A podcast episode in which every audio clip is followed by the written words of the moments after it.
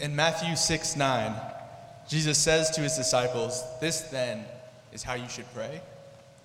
Our Father, who art in heaven, hallowed be thy name. Thy kingdom come, thy will be done on earth as it is in heaven. In the book of Revelation, the disciple John paints a picture of the kingdom of God to come. Then I saw a new heaven and a new earth. For the first heaven and the first earth had passed away, and the sea was no more. And then I saw a holy city, the new Jerusalem, coming down out of heaven from God, prepared as a bride, adorned for her husband. And I heard a loud voice from the throne saying, See, the home of God is among mortals. He will dwell with them, and they will be his peoples, and God himself will be with them. And he will wipe every tear from their eyes. Death will be no more. Mourning and crying and pain will be no more for the first things have passed away. And the one who was seated on the throne said, See, I am making all things new. Also, he said, Write this, for these words are trustworthy and true. Then he said to me, It is done. I am the Alpha and the Omega, the beginning and the end. To the thirsty, I will give water as a gift from the spring of the water of life. Those who conquer will inherit these things, and I will be their God, and they will be my children. With the hope of this promise, we hear the second and third petition of the Lord's Prayer from Matthew 6:10. Your kingdom come. Your will be done on earth as it is in heaven. This is the word of God for people of God. Thanks be God. You may stand. Uh, sit.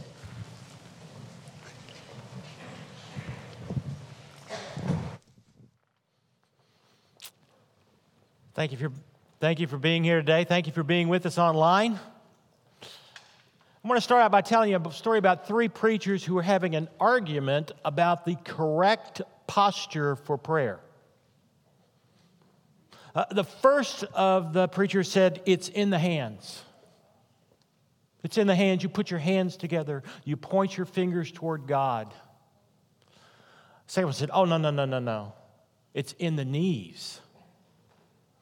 You have to put your knees on the, on the ground to, uh, to offer yourselves before God. The third said, No, that's not enough. Only when you are totally face down on the ground is the correct posture. Uh, now, as these preachers were talking about prayer, there was a young man working on the telephones in the background, and he couldn't hold himself back any farther. And he said, You guys have got it all wrong.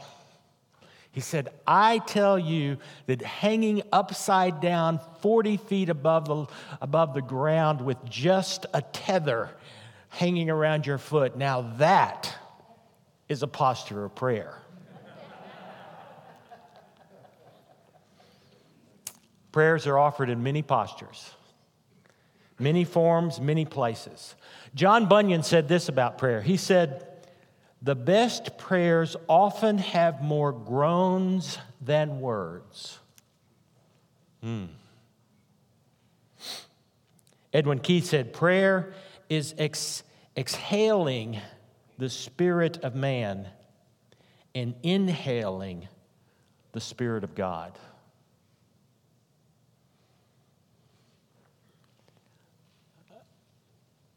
as Jesus teaches his disciples how to pray, so we also are following the example of Jesus in the Lord's Prayer.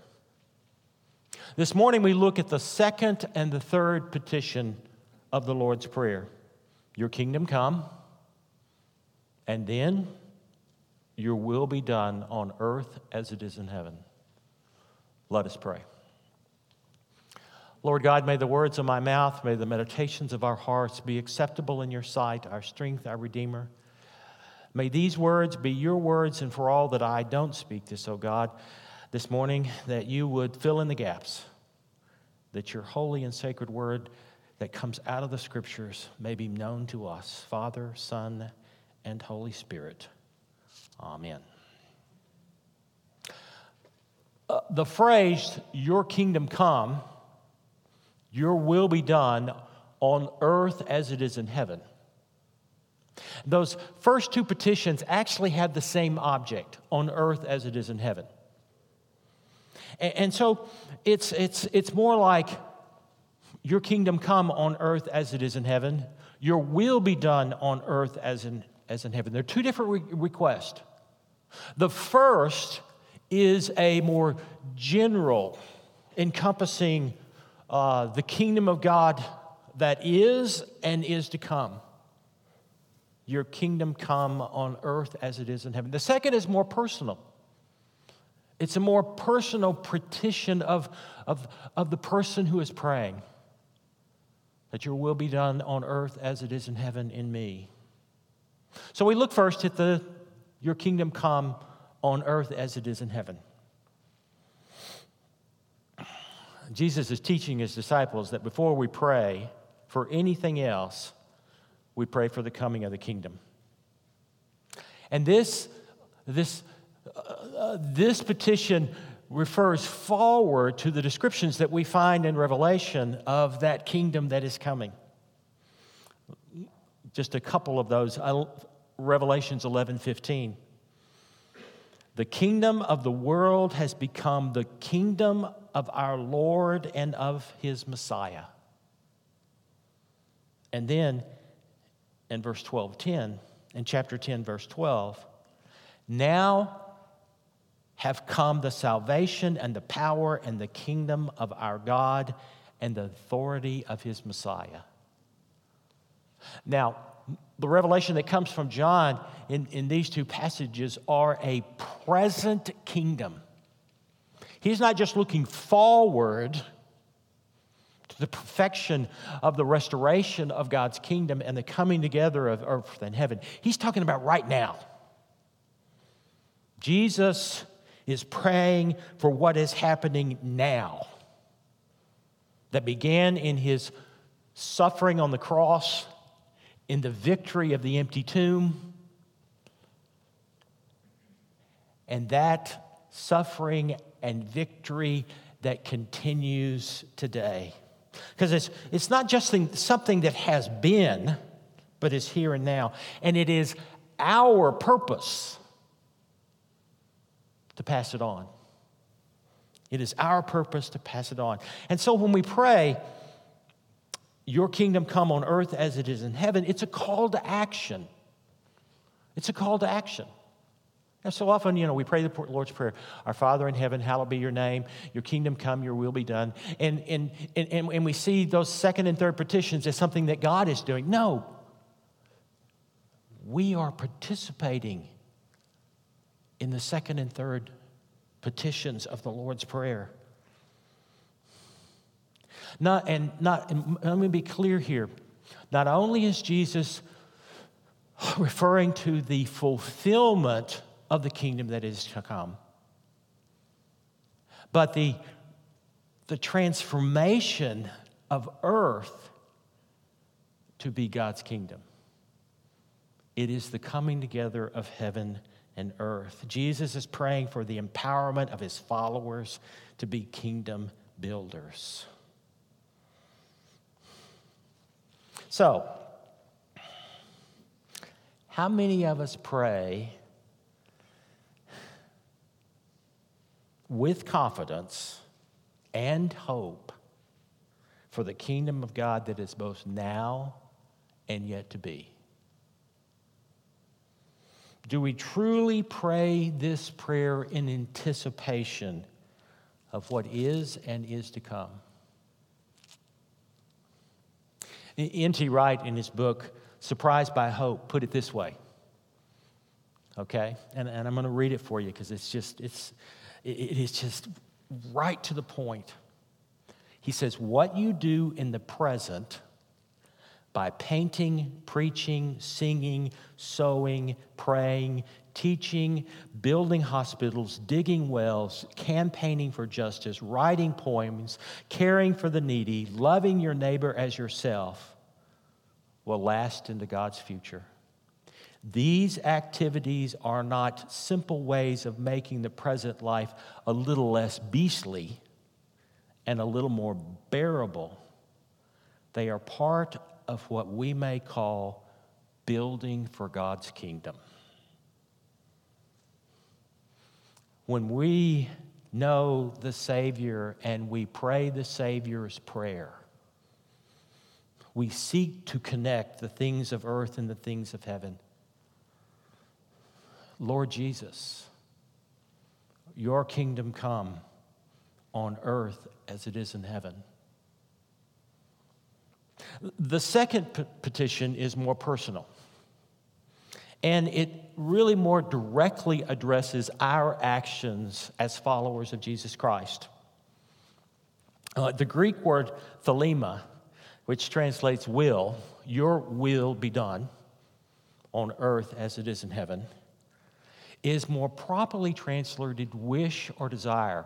And, and it's typically used when someone is asking for that will. And, and here's the other part it is, it is more often used to refer to a best offer. Your best offer, O oh God. Your best offer. When Jesus prays, it is a personal request. See, Jesus is praying that God will make known God's will for us as builders of the kingdom. And when we pray, Your will be done on earth as it is in heaven, we're praying to become the person that God has created us to be. To be the person that God made us to be. And when we, when we, when we concern ourselves with God, God's name, God's kingdom, and most of all, God's will, our needs will be met better than, better than any amount of concern for ourselves. What did Jesus say? Seek ye first the kingdom of God, and all these things shall be added unto you. And implied in this uh, request is, is not just an alignment of our lives with God's will, but it is an alignment of our goals and actions to build God's kingdom on earth. Now, stick with me here, okay? Because to pray, Your will be done on earth as it is in heaven, to use N.T. Wright's words, is to paint, to preach, to sing, to sow, to teach, to build, uh, to build hospitals, to dig wells, to campaign for justice, to write poems, to care for the needy, to love your neighbor as yourself, or anything else that God is leading us to do. It is a prayer for God to show us the action that God has put us about to do.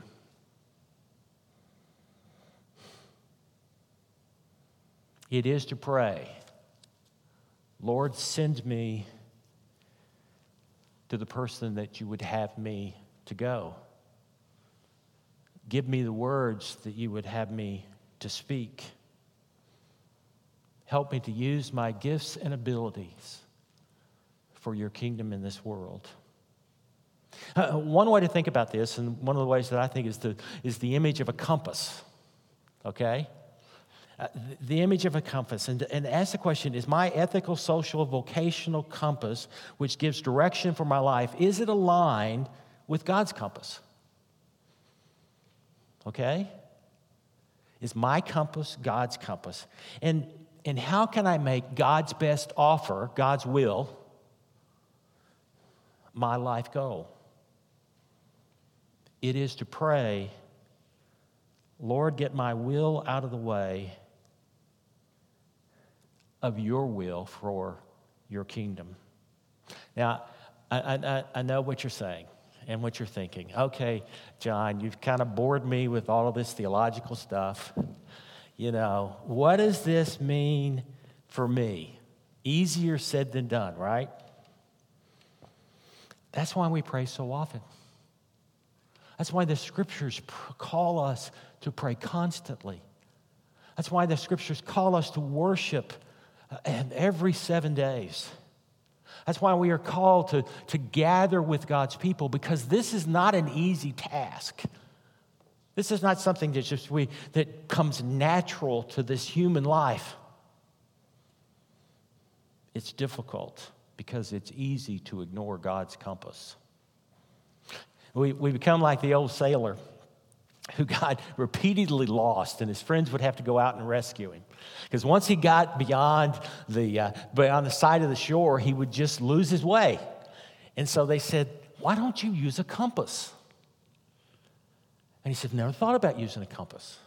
So they gave him a compass, showed him how to use it. He already knew, you know, and, and gave him the compass, and he went out. As soon as he lost sight of the shore, he got lost again. He called in radio. They came out and found him. And they were very frustrated with him. I said, Didn't you use your compass? And he said, Yes, but as much as I tried, I needed to go north. And as much as I tried to make that needle go north, it kept pointing southeast.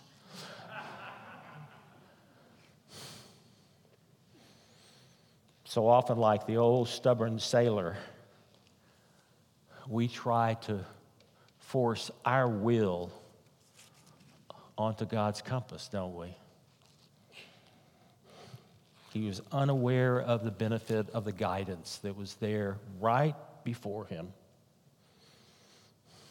Let's make sure we don't treat God like the sailor.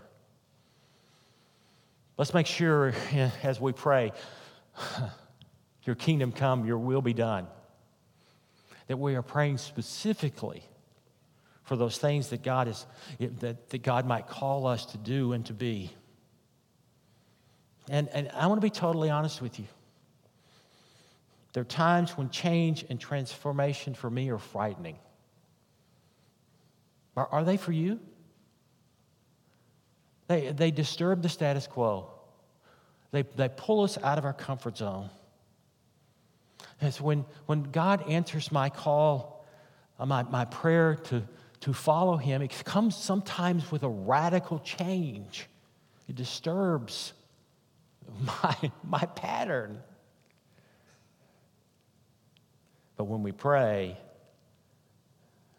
Your kingdom come, Your will be done, it comes with a purpose for our lives. We pray with the belief that God is going to bring all things together not only in this world, but in the, not only in the next world, but in this world. Now, you may also be asking, okay,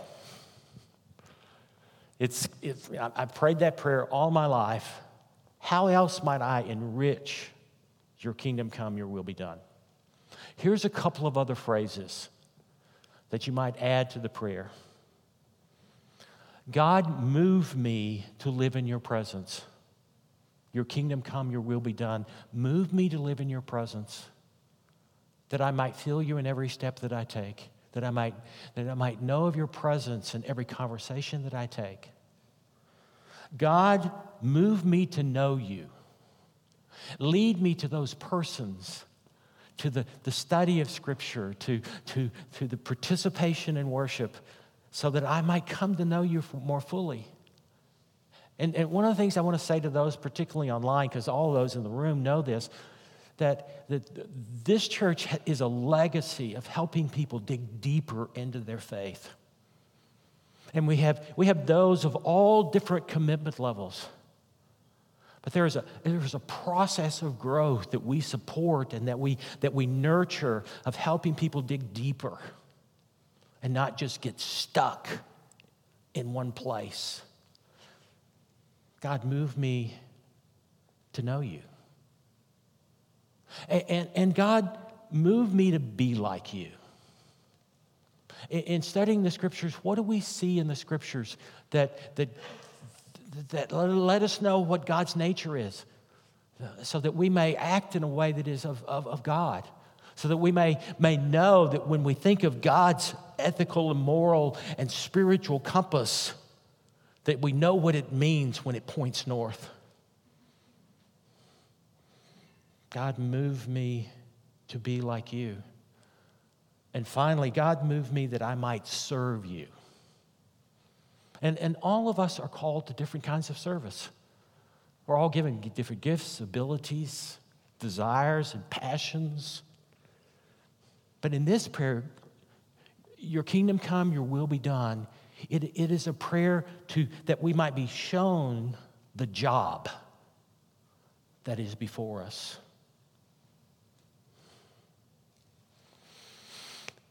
In closing, I want to go back to the Revelation passage and just a reminder of what we're working for. And just read a portion of what was read for you earlier.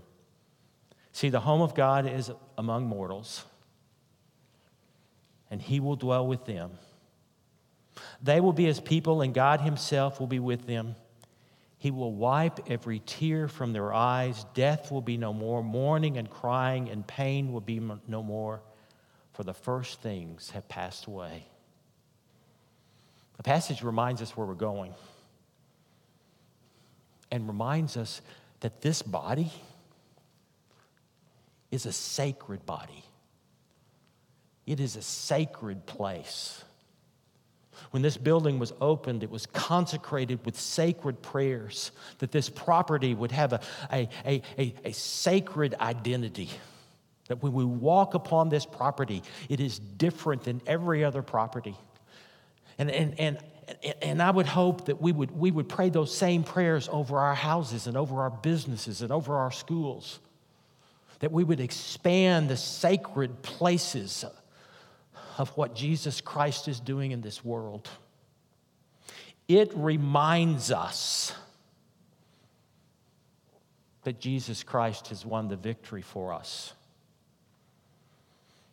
This is the place where we find hope to see dreams and glimpses of the future. This is the place to come, even when we don't know we need it. Hope is real. In a life full of trials and a world full of challenges, hope is real. When we are afraid and anxious and beat down by the narratives of this world, we know in this place that hope is real. In these days of instability and challenge, we need the presence and hope of our Savior because hope is real. We live in a cynical world. Some would even say a faithless world.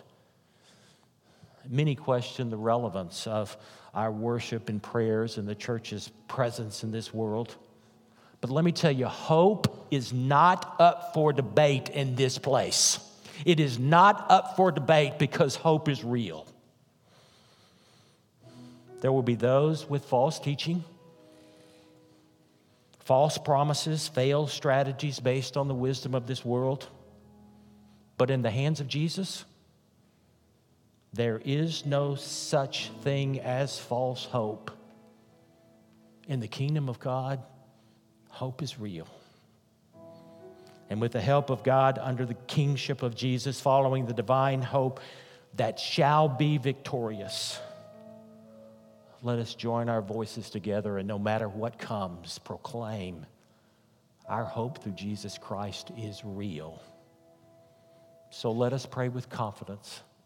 Let us pray with anticipation. Let us pray with, uh, with the promise to be, to be put to action as the army of God. Almighty Father, your kingdom come, your will be done on earth as in heaven.